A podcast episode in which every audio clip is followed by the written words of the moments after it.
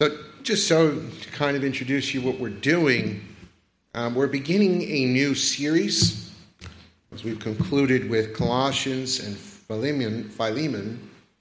And in this new series, it's entitled But God. But God. And um, these two words uh, brought together are one of the most powerful construction of words in the Bible. These are two words that change everything. Um, in fact, the word but, whenever it's used, means there's an exception or a correction that adds new information to what we've already received. And there are several, uh, I think a total of 46 but gods in the Bible. We won't be looking at all of them, but in this sermon series, we're going to be looking at some of the most prominent but gods in the Bible. And these are two very important words because they indicate to us that there is something that is occurring or taking place. New information comes in, God intervenes, and there is, there is a shift, there is a change in the narrative. The two words, but God, indicate to us that God is not only transcendent, but that He is immanent, that God intervenes, that God is involved and interrupts the course of events, and he does so for his glory and the good of his people. It reminds us that God is sovereign and he's dynamic, and he intervenes in the natural order of things to bring about he, his will. James Montgomery Boice said this If you understand those two words, but God, they will save your soul. If you recall them daily and live by them, they will transform your life completely. And in today's text, we have the first but God in the Bible. It's actually literally the first time that phrase is used, that that's brought out in the Bible. Um, and it's the first sermon of the series. It's a very dramatic but God because it, it, it indicates to us that there's a major shift of what comes before those two words and what comes after those two words. Just to bring you up to speed, this is in the middle of the flood epic in the book of Genesis. And in the flood epic, going back to Genesis 6, if you turn back in your Bibles for a moment, look at verse 5. And the Lord saw the wickedness of man was great in the earth, and every intention of the thoughts of his heart was only evil continually. And the Lord regretted that he made man on the earth and grieved him to his heart. And so the Lord said, I will blot out man from whom I've created from the face of the land, man and animals and creeping things of the birds of the heavens, for I am sorry that I have made them. But Noah found favor in the eyes of God. And so we see that in the beginning of this narrative, there's great wickedness on the face of the earth, there's great evil, there's great sin, and God decrees that he will judge the world with a flood. God commands Noah to build an ark and for 120 years, Noah builds that ark. He preaches a preacher of righteousness, and he gathers two of every animal on the face of the earth and brings them into the ark. And on the last day, God closes the hatch, and for 40 days and for 40 nights, there is rain upon the earth. The floodgates burst. Now, just to give you a little background, this is a historical event. This is not a poem. This is not allegory. This is an actual, real historical event. Uh, Christians believe that God flooded the world. Jesus believed that God flooded the world. And the Bible teaches that God flooded the world. This is, this is actually real uh, historical event. It's a reminder that God created the world and he could destroy it. The world was very different the way it existed prior to the flood. There was a vapor canopy that encompassed the earth, that kept the earth at a perfect temperature and perfect climate. That vapor canopy burst when the flood came forth. There was never rain on the earth, and it rained and brought forth uh, 40 days and 40 nights of downpours. And uh, not only that, but the subterranean aquifers under the earth burst forth, and water came out from the land, and the whole world was completely flooded. Only one family, and that was Noah and his wife and his children and their daughters, were saved. Everyone else outside of the ark was completely destroyed. Every creature, everything in the world was destroyed. Know, if you go with me to Noah, I mean, Genesis chapter 7, verse 17, the flood continued 40 days on the earth. The water increased and bore up the ark, and it rose high above the earth. The waters prevailed and increased greatly on the earth, and the ark floated on the face of the waters, and the waters prevailed so mightily on the earth that all the high mountains under the whole heaven were covered. Just think of that. The highest mountains, Mount Everest, was covered in water. Eventually, the ark would land on Mount Ararat, which is 17,000 feet in modern day Turkey. It was covered with water. It says in verse 30 And the waters prevailed above the mountains, covering them 15 cubits deep. And all flesh died that moved on the earth birds, livestock, beasts, all swarming creatures that swarmed on the earth, and all mankind, everything on dry land, in whose nostrils was the breath of life, died. He blotted out every living thing that was on the face of the ground man and animals and creeping things and birds of the heavens. They were blotted out from the earth. Only Noah was left, and those who were with him in the ark. And the waters prevailed on the earth 150 days. To help you do the math, that's five months. So 40 days plus five months, you have six months where Noah is stuck in this boat with all these animals, with his family. The world is completely flooded. You cannot see land. You cannot see anything. We've been getting a lot of rain, but this is nothing compared to what happened then. A couple of weeks ago, we had eight inches of rain in Shrub Oak, New York. Brother Naveen and Brother JP are here to testify that the floodwaters came into their own homes and they experienced what a deluge can do of just eight inches. Imagine 40 days and 40 nights. That was before the but God. What we see here is the worst of human atrocities, violence and evil on the earth, willful disobedience. We see destruction, we see death, we see judgment. Then we get to chapter 8, verse 1. But God remembered Noah. But God remembered Noah. Let's pray. Heavenly Father, we come before you, Almighty God, in the precious name of our Lord Jesus Christ. We thank you for this passage before us. We thank you for your word. We thank you uh, that there are but gods in human history. We thank you for the but gods in our life. We thank you for the but gods in salvation. And Lord, as we look to this passage, we pray that you open our hearts and minds to behold wondrous things from your word. Instruct our souls, teach us, give us humble hearts to receive. May we not be proud and stone faced and stiff necked. We pray that you would strengthen the weary and the discouraged, and that you would break the proud and the arrogant, and that you would be glorified. And may the gospel be declared through this sermon. Anoint me as your human vessel to speak forth your word. I am just a sinner saved by grace, and I thank you for the but God in my life. I thank you that one time I was on the way to sin and destruction, but you intervened and you saved me and you put me on the right path. Thank you, Jesus, for doing that in all of our lives.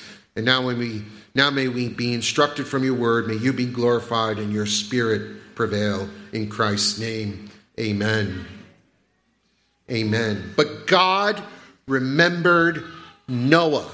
God remembered Noah. And I think that this is very instructive because understanding why this is stated is to put yourself in the mindset of Noah. Now, let's just think of a few things.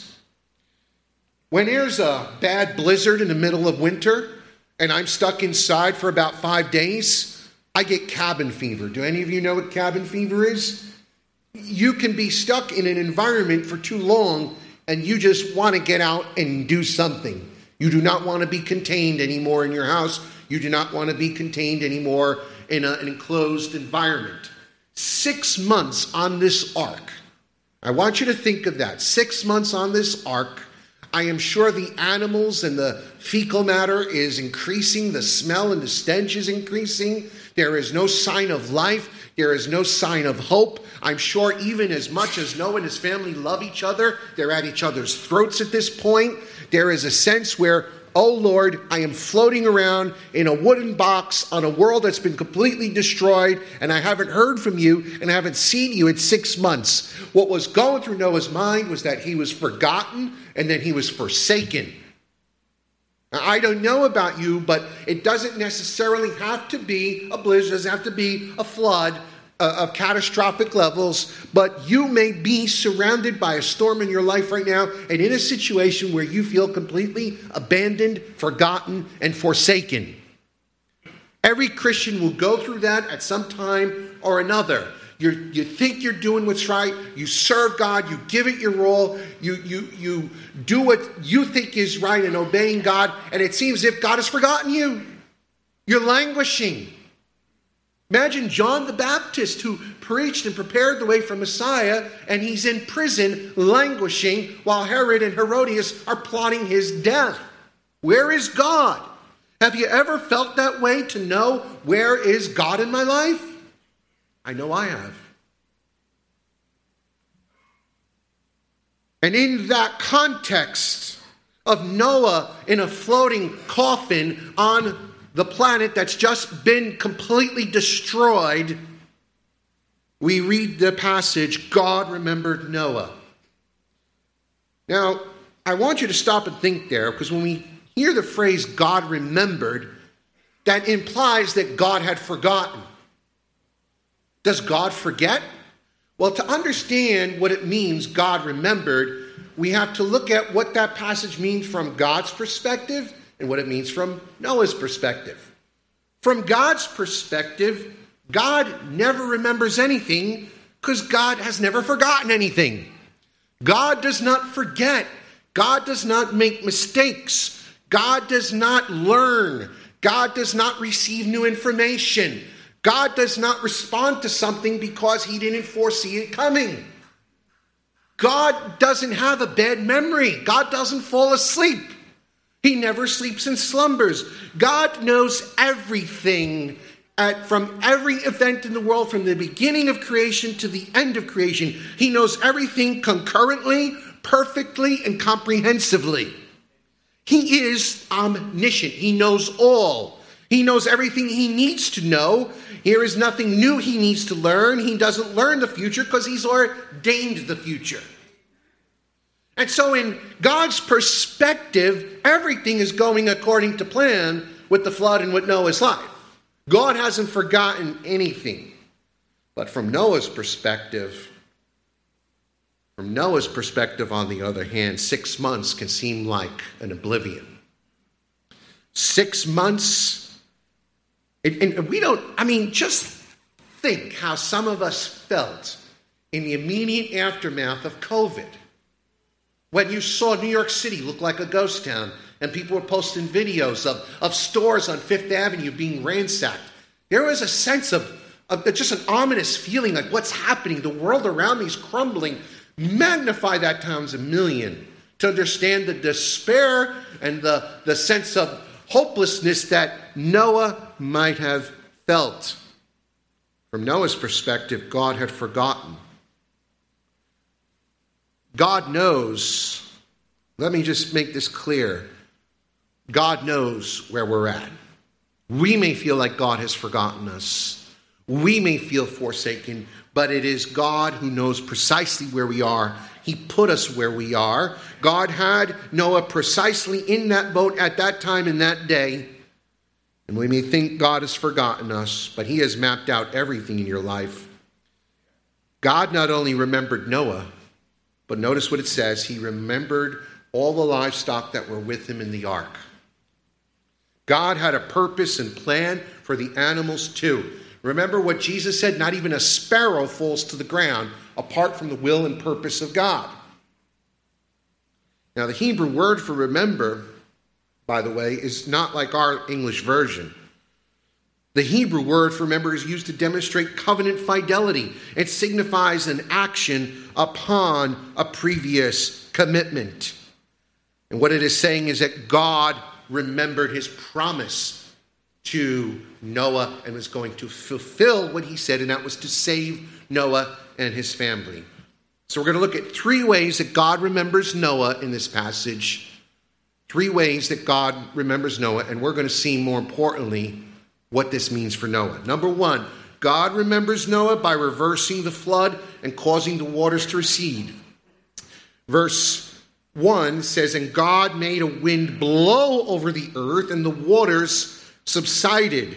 The fountains of the deep and the windows of the heavens were closed, and the rain from the heavens were restrained, and the waters receded from the earth continually. At the end of 150 days, the waters had abated, and in the seventh month, on the 17th day of the month, the ark came to rest on Mount, the mountains of Ararat, Ararat, and the waters continued to abate until the tenth month. And in the tenth month, on the first day of the month, the tops of the mountains were seen. We go now from that six month transition to the waters abating. And that takes time. Just as it took time for the waters to fill up, it takes times for the water to abate. But I want you to see the imagery here when it says that God made a wind to blow over the earth. The imagery cannot be mistaken. It's a strong allusion back to Genesis chapter 1 2. Because in Genesis chapter 1 2, it tells us that the Holy Spirit is hovering over the waters of the deep.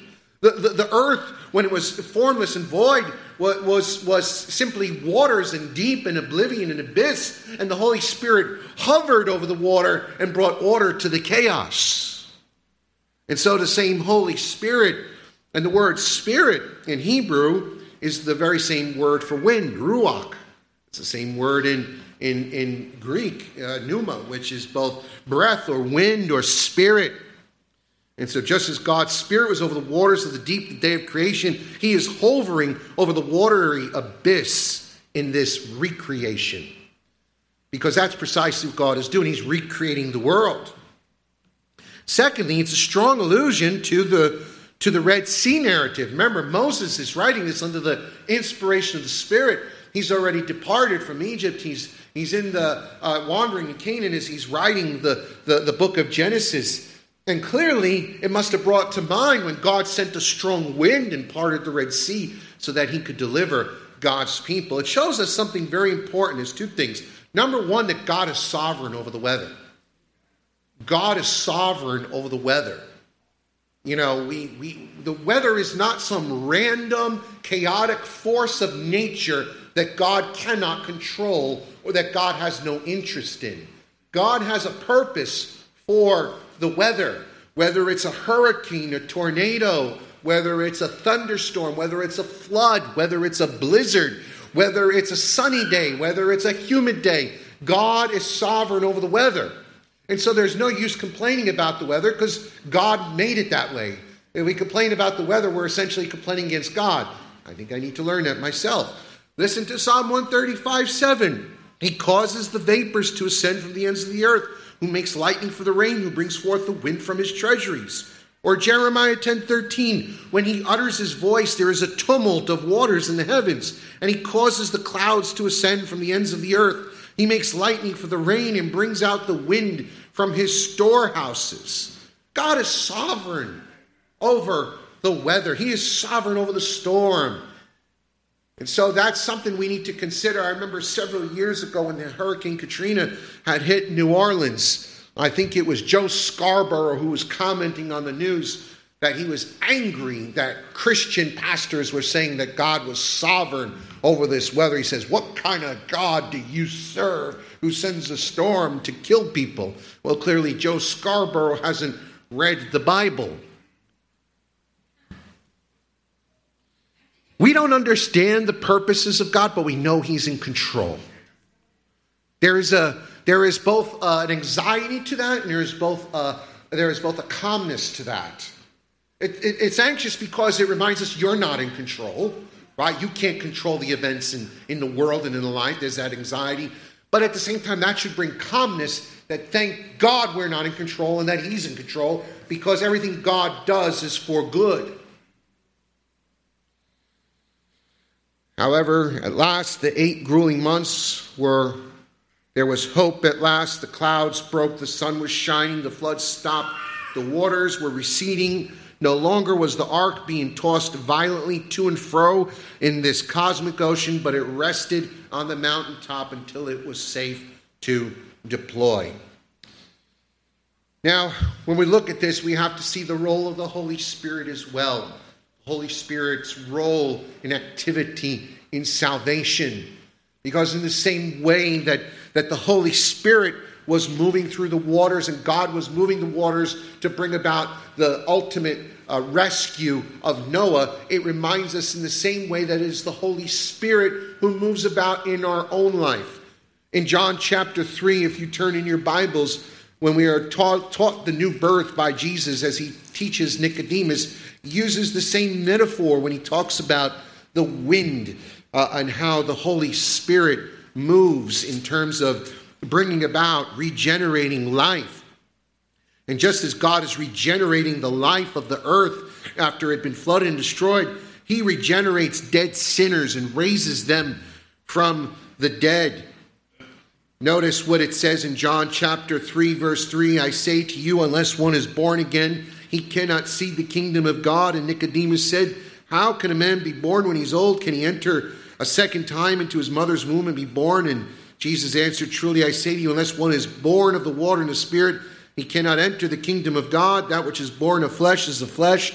That which is born of the Spirit, the Spirit. Do not marvel that I said you must be born again. Notice the wind blows where it wishes, and you hear its sound, and you do not know where it comes from or where it goes. So it is with everyone who is born of the Spirit.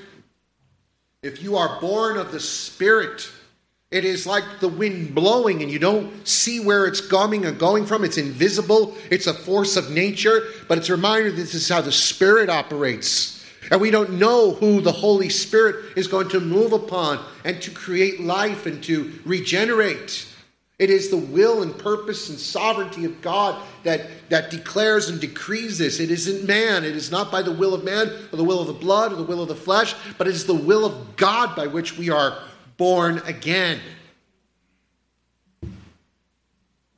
But I tell you, there is something else that really comes out of this. It's a reminder that in the midst of the storms of life, and as the storm not only not only does the storm represent judgment, but it represents the chaos around us.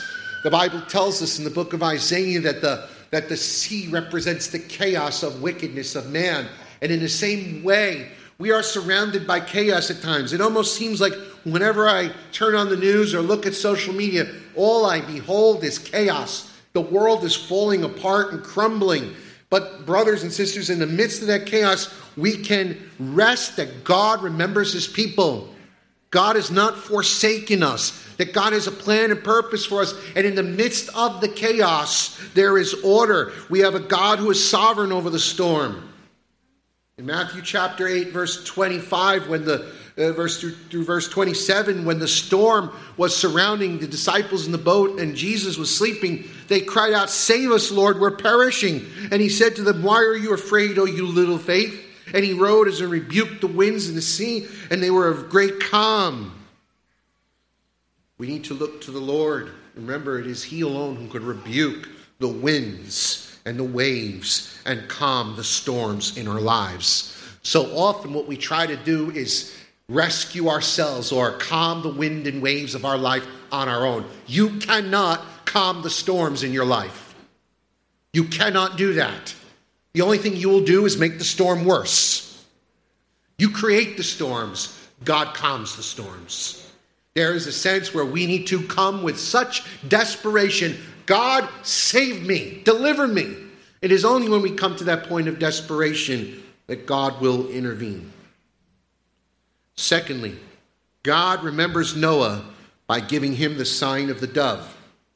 Genesis chapter 8, verse 6. At the end of 40 days, Noah opened the window of the ark that he made and sent forth a raven, and it went up to and fro until the waters were dried up from the earth. And then he sent forth a dove from him to see if the waters had subsided from the face of the ground.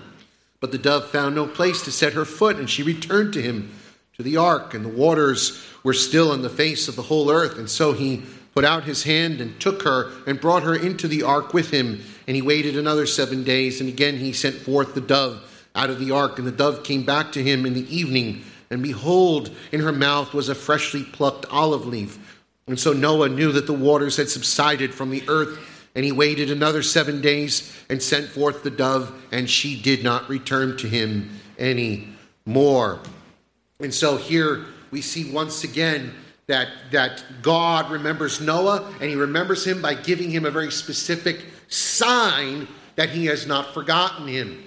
Now, Noah sends out two birds. First, he sends out a raven.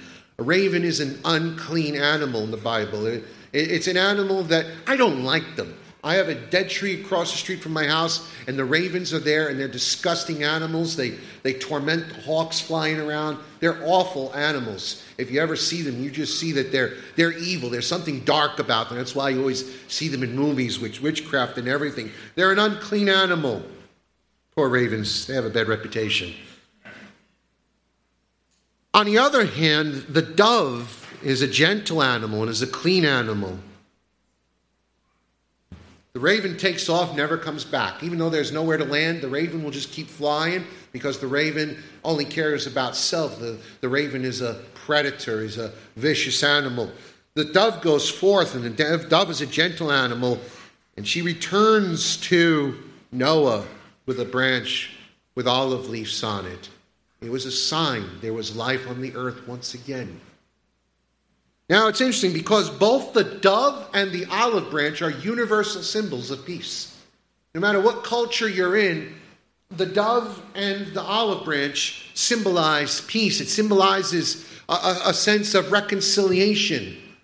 And in that way, that was the sign that God was sending to Noah that there had been peace, that justice had been satisfied, the judgment was complete, and that life was beginning to sprout on the earth again.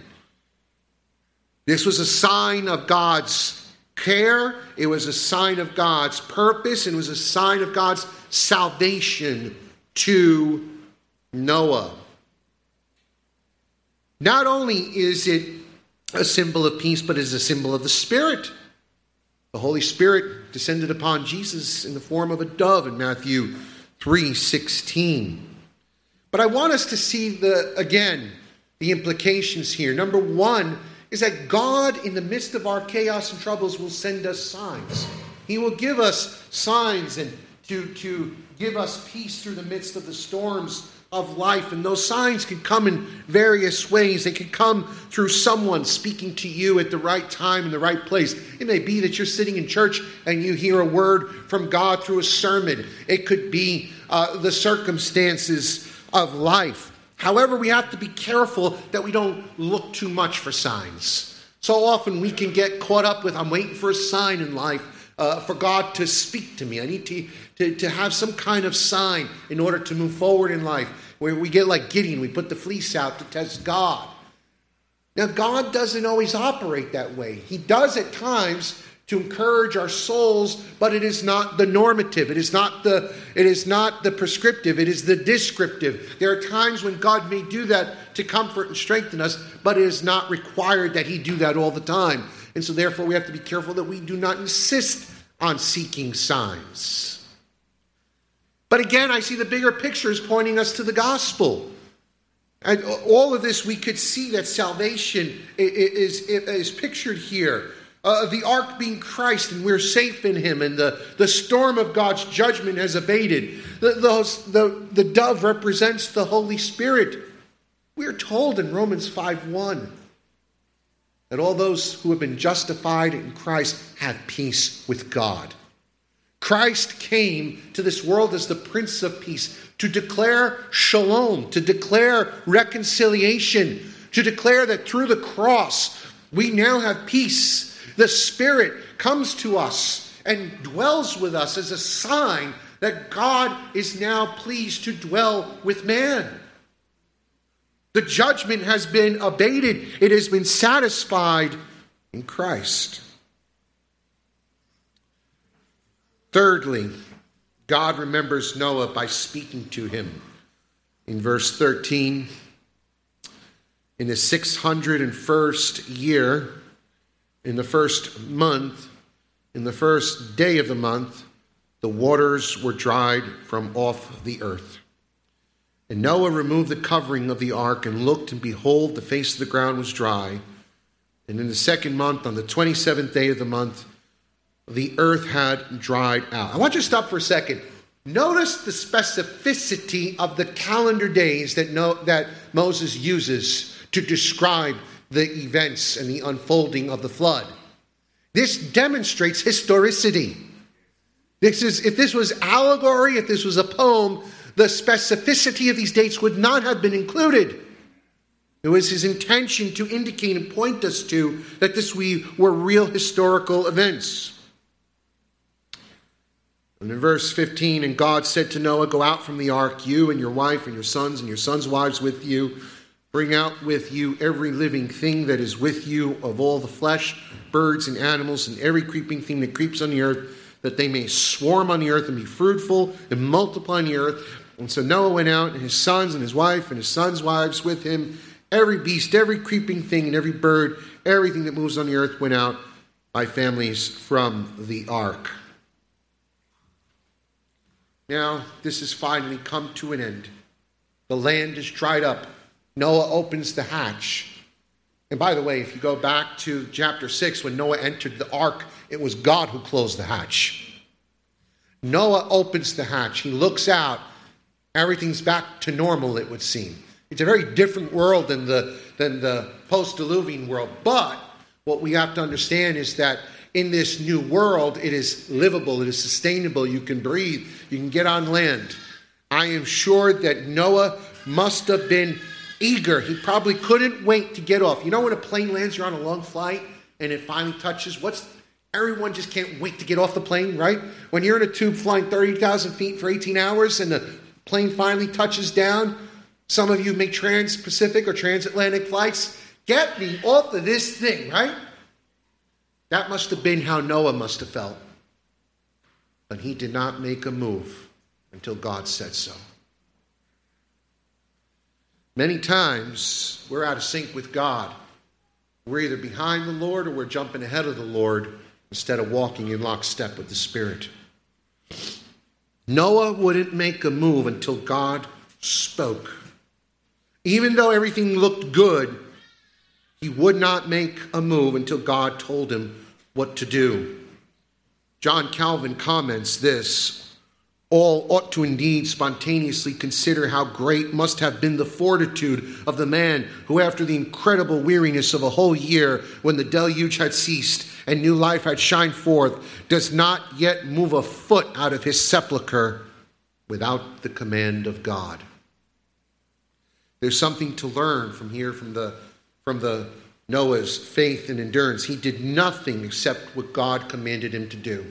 When God commanded him to build the ark, he didn't question it. He didn't say why. He didn't, he didn't reason or he did it. When God told him to get in the ark, he didn't say, oh, I don't know, this is not the right time. Maybe we should wait. What's the rush? He did it. When God put him in that boat, he kept him there. When it was time to depart, he did not step foot out of that boat until God said, You and your family and all the animals may leave. There are times when it may look like all the signs in our life are pointing us to do something. But if God is not directing us, then we ought not to do it. Now, again, I want to be careful because we're not, God's not going to speak to us audibly like he did to Noah. This is a time that before the Bible was recorded in its fullness, and God spoke to men audibly. This was a very dramatic event. This was a, an event before the Bible was even written. How does God speak to us? He speaks to us plainly through His Word, the Bible. And so in life, when we are making decisions, we got to make sure that whatever decisions we're making are in line with the revealed will and purpose of God in the Bible. If something is a sin, we don't do it. If something is not a sin, we do it. But sometimes there are things that are not sinful that we ask is it wise? Is it fruitful? Is it beneficial? Will it bring glory to the king? Will it be good for my family? Will it be good for me? Will it be good for the people around me? Or will it only serve my own selfish purposes? You see, God has spoken to us through the 66 books in the Bible, but sadly, we don't want to read it. We want to go by feelings. I know more people, particularly from charismatic environments, that will rely on a impression or a feeling or a moving of the Spirit, but have never taken the time to study Scripture. I guarantee you, the more you know the Bible, the more you will know the will of God in your life. Decision making will become easier. You will not get ahead of the Spirit or behind the Spirit, but you'll be in lockstep with the Spirit because the Spirit is spoken through His Word. Turn with me to Psalm 1.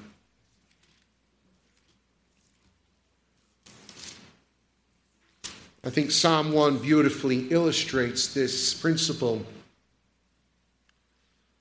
Blessed is the man who walks not in the counsel of the wicked, nor stands in the way of sinners, nor sits in the seat of scoffers. But his delight, notice his delight is in the law of the Lord, and on his law he meditates day and night. Now, notice the result of when you meditate on God's law day and night. Verse 3 He's like a tree planted by streams of water that yield its fruit in its season, and its leaf does not wither. In all that he does, he prospers.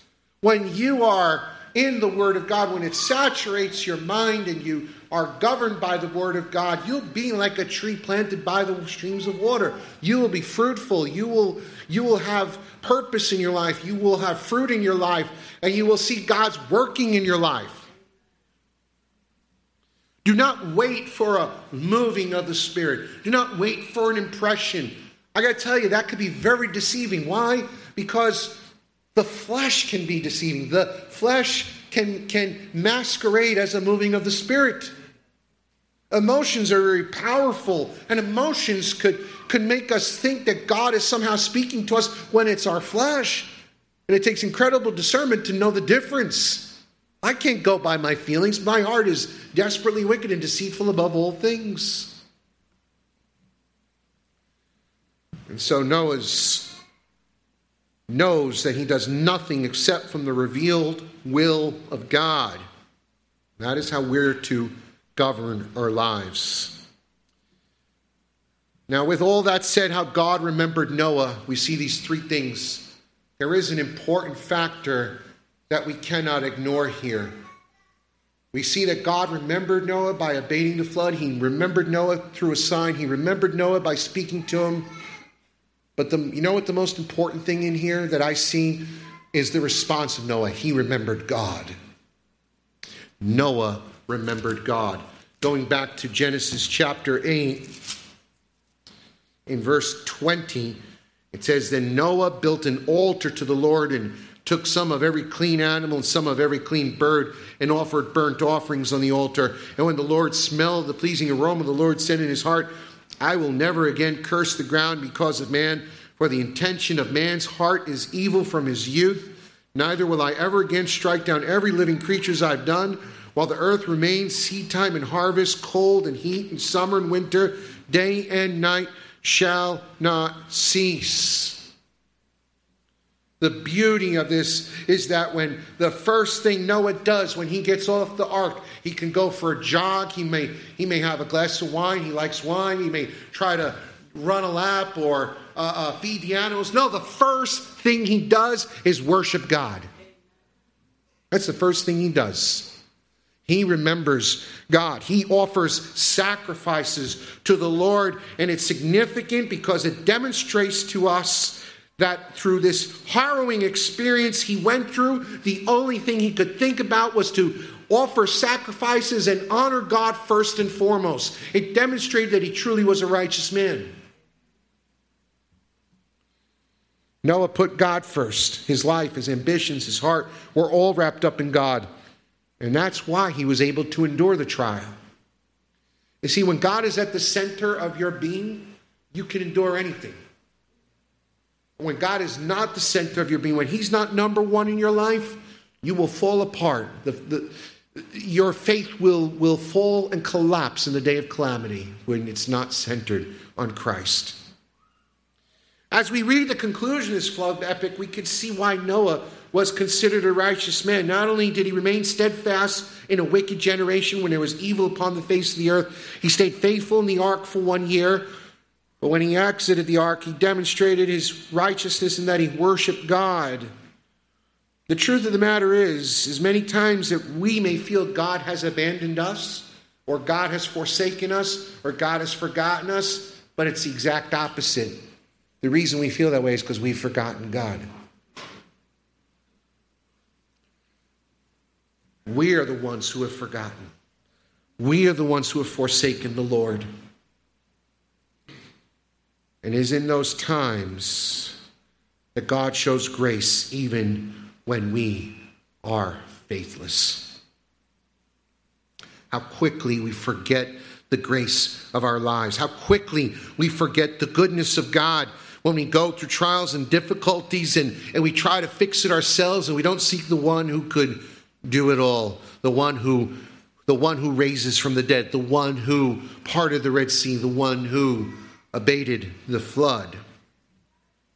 In the end of the day, all of this, all of this is a portrait of the gospel.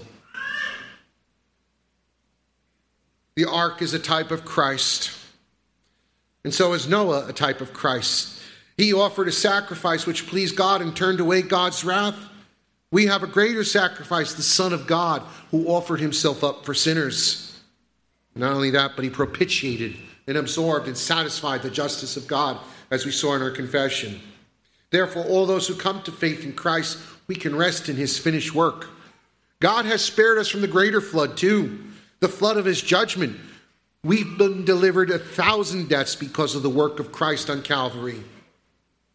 I want you to remember this. We are all on a collision course with eternal calamity. And if you don't have Christ in your life and you haven't been forgiven of your sin, the flood would be a gift. The flood would be a, a, a, a drop in the bucket compared to an eternity in hell. But let this also be an encouragement to us in the same way that Noah remembered God we have a visible way of remembering the work of Christ here today in the Lord's Supper. We are commanded to remember Him through this communion table. It is a visible representation of the gospel, the body and blood of Christ, the sacrifice that was necessary for our forgiveness. And we will do that in a few moments. Let me conclude with a few parting remarks. Number one, despite man's wickedness, God elects to be gracious and overlook the sins of mankind, promising never again such a devastating event as long as the earth remains. Notice God's assessment of the human race is no better after the flood than it was before the flood. In verse 21, it says, I will never again curse the ground because of man for the intention of man's heart is evil from his youth. God's assessment of the human race is no better. Human beings are evil from the moment they're born. It's the, it's a, the most clearest declaration of total depravity that you can get in the earliest chapters of the Bible. There is no such thing as having a good heart or people with good intentions. All the intentions of man's heart is evil from his birth. That is until God gives you a new heart till you're born again. In spite of that, God promises never to destroy the world in a flood again. However, God will destroy the world again next time by fire. Look in your Bibles in 2 Peter chapter 3.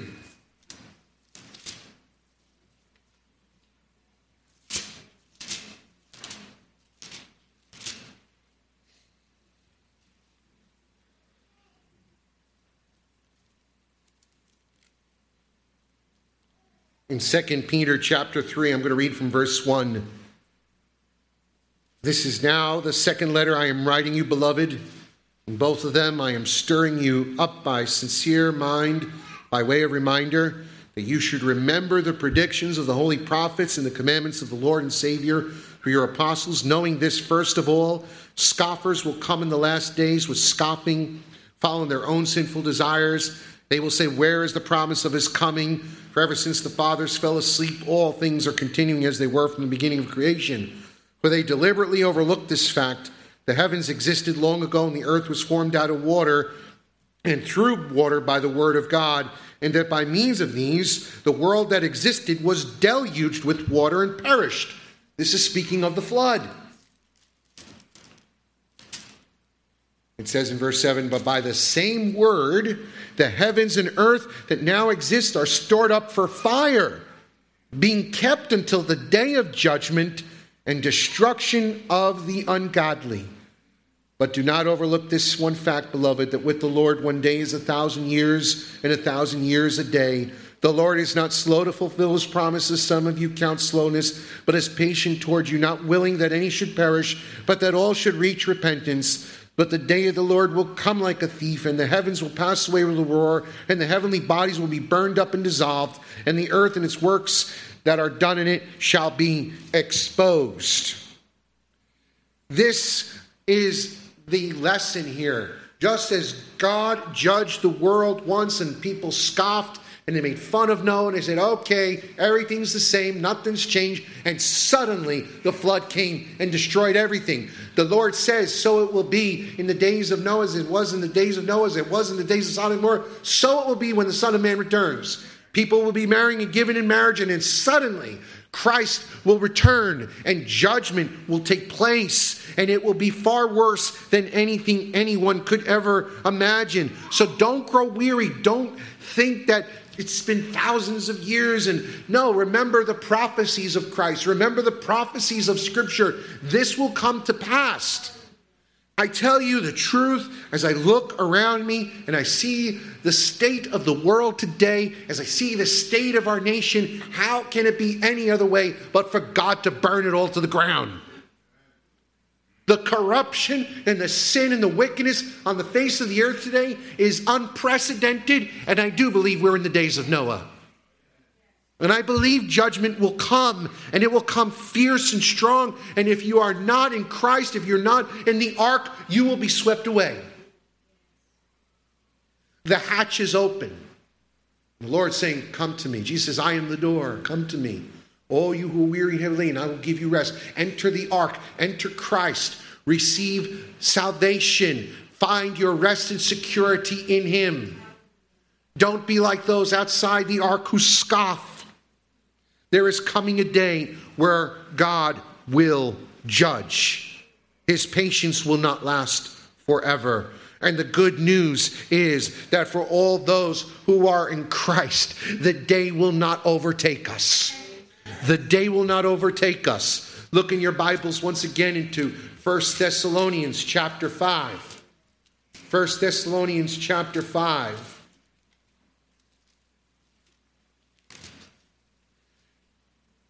It says this in verse 1 Now concerning the times and seasons, brothers, you have no need to have anything written to you, for you yourselves are fully aware that the day of the Lord will come like a thief in the night. And while people are saying there's peace and security, then sudden destruction will come upon them as labor pains come upon a pregnant woman, and they will not escape. But you, but you are not in darkness, brothers, for that day to surprise you like a thief. For you are all children of light, children of the day, and we are not of the night of the darkness. All praise his name. So let us not sleep as others do, but let us keep awake and be sober. For those who sleep, sleep at night, and those who get drunk are drunk at night. But since we belong to the day, let us be sober, putting on the breastplate of faith and love and the helmet of hope of salvation. For God, listen, God has not destined us for wrath, but to obtain salvation through our Lord Jesus Christ, who died for us so that whether we are awake or asleep, we might live with him, encourage one another, and build one another up just as you are doing. And I conclude my first, but God. But God remembered Noah, but God remembers his elect. Let's pray. Heavenly Father, we thank you once again for this word. Thank you for the epic of Noah and the flood, which teaches us and instructs us of your sovereignty, your majesty, your holiness, your justice, your salvation, your grace, and your covenant fidelity to your people. Oh Lord, Teach us, O Lord. Teach us to remember you in everything we do. May we never forget the great gift of salvation. May we never forget your goodness and grace. May we never forget your holiness and justice and wrath upon sinners. May we tremble at the thought of sinning against you. May we tremble and be fearful to take up anything that would, or do anything that would provoke you to anger and wrath, for we've been delivered from wrath. O oh Lord, we pray that you'd hear our words.